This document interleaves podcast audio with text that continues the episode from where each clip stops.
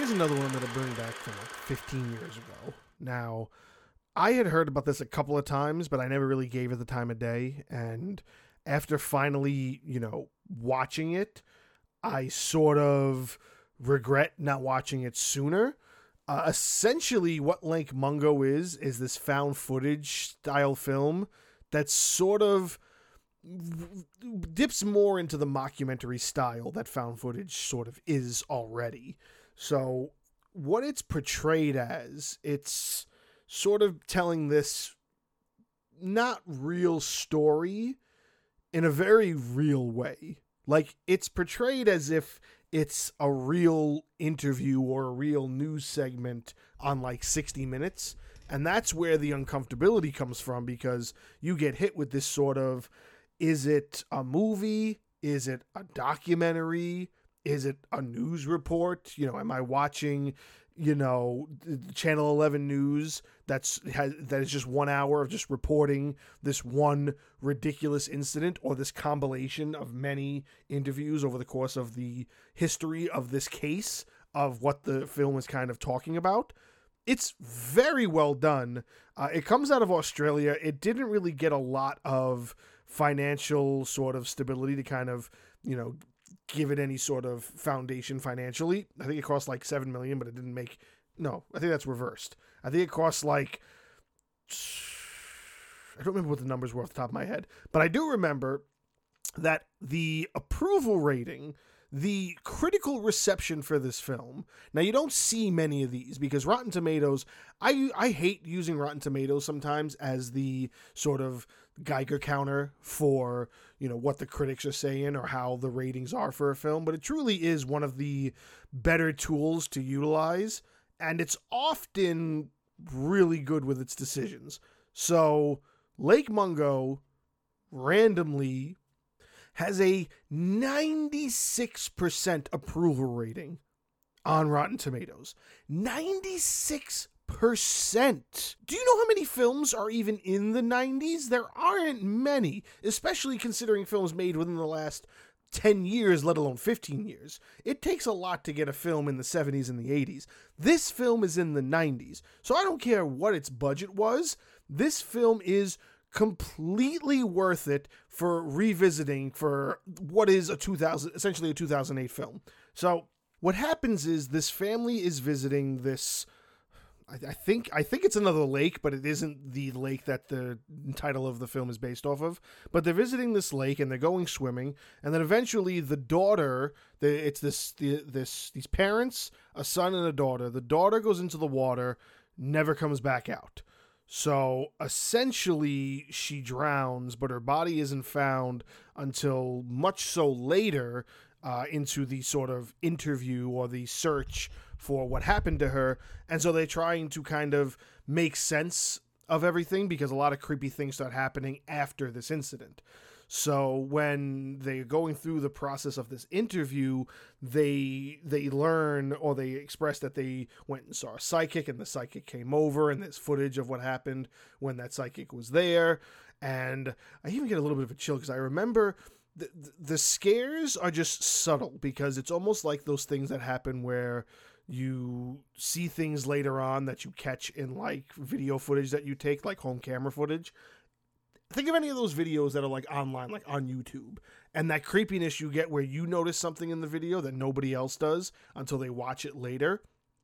This is sort of the feeling they try to get with their scare moments. Because you watch a scene so they have like this scene where the psychic's in the kitchen with them and they're talking about the daughter. Nothing is off about that scene. Then they go back and they say well we look back at the footage. And then when they show the footage again they zoom in on like a corner and there's like a figure standing there. And it's just very creepy and very unsettling for a film that's you know it's supposed to be creepy and unsettling because it's a horror film but your your brain is being tricked because it's not presented like a normal horror film. It's presented in the way of this this this pseudo interview thing. You're almost like watching the recap of this entire. It's almost like watching like Tiger King or making a murderer. It's like watching any of these other things, even though it's pure fiction. This is not based on any sort of real story or real happening of anything. These aren't real this isn't a real footage collaboration of things that actually happened to a particular family. It's all bullshit. But it's presented so believably that you get caught off guard when they do catch things. So you're not getting jump scares. You're not getting bam in your face scares that make the music heightened up. You're getting creepy instances where things are getting pointed out to you after the fact and making you realize like you got to pay attention even when you think you don't have to pay attention. As this story progresses and they learn more about all of these, you also start to learn that there's also this this sort of um, hoax angle to it, where the brother, to kind of give his parents some kind of closure, fakes a lot of the quote unquote sightings that they catch on camera so they can believe that the daughter is like at peace in some way. But then that gets overshadowed by a lot of the other footage that gets added and all these other turns the story sort of takes where they get this family that she babysat involved, and apparently she was sleeping with the father. And then there's a, another uh, side story where there's other neighbors that were at the lake at the same time, all leading up to the discovery of her phone, I believe is where they find the footage, where essentially this is where Lake Mungo comes from. Lake Mungo is a place where her and her uh, her fellow students went on a school trip to. That is an actual place, I believe, in Australia, but it's meant to be some sort of like Indian burial ground, I think, or just some really haunted burial ground in a way, or just a really creepy desert in some way. I can't remember exactly what the point of the desert was, but they were meant to visit it, sort of camp out, enjoy it, and when they find this video they discover that she had experienced a lot of creepy things out there in the Lake Mungo area late at night, where she sort of was attacked by what looked like her doppelganger, almost as if there was this this clash of the of two worlds, this sort of spiritual world where a second her existed and then the real world. And now this is all dropped very much closer to the end of the film that eventually leads the family to just kind of say, we're now going to sort of move on. We're going to pack up. We're moving out of this house.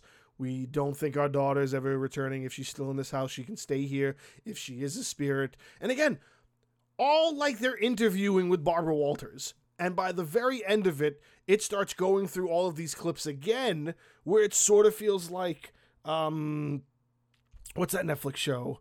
Uh, the Haunting of Hill House, where they pointed out all the ghosts they hid in the background, like in articles and stuff were put out for it. Where if you didn't catch the ghost behind the window in the garden when they're fighting in the kitchen, bam, there's a ghost right there. Oh, you didn't catch the ghost hiding behind the staircase when they're running up the stairs to save somebody, bam, there's a ghost right there. That's sort of what it is, and then the movie does that as well at the end, is to kind of add to the creepiness that even the ones they pointed out, there were more there. It's just this really fun film to watch because it's different. And I think that's why it has such high praise from literally anywhere you go. I don't think there's one bad thing I've heard said about this film. And it's well deserved of all of its positive feedback. It is so entertaining, so unique. It's very fresh. Even now, talking about it 15 years later, it's still very fresh to see something like this being done because you're talking about this not really going so far and it deserved to go far. So, hopefully, this is something you have seen before. If not, you should definitely check this out for something that's a little bit more unique in the horror movie genre, especially the found footage genre.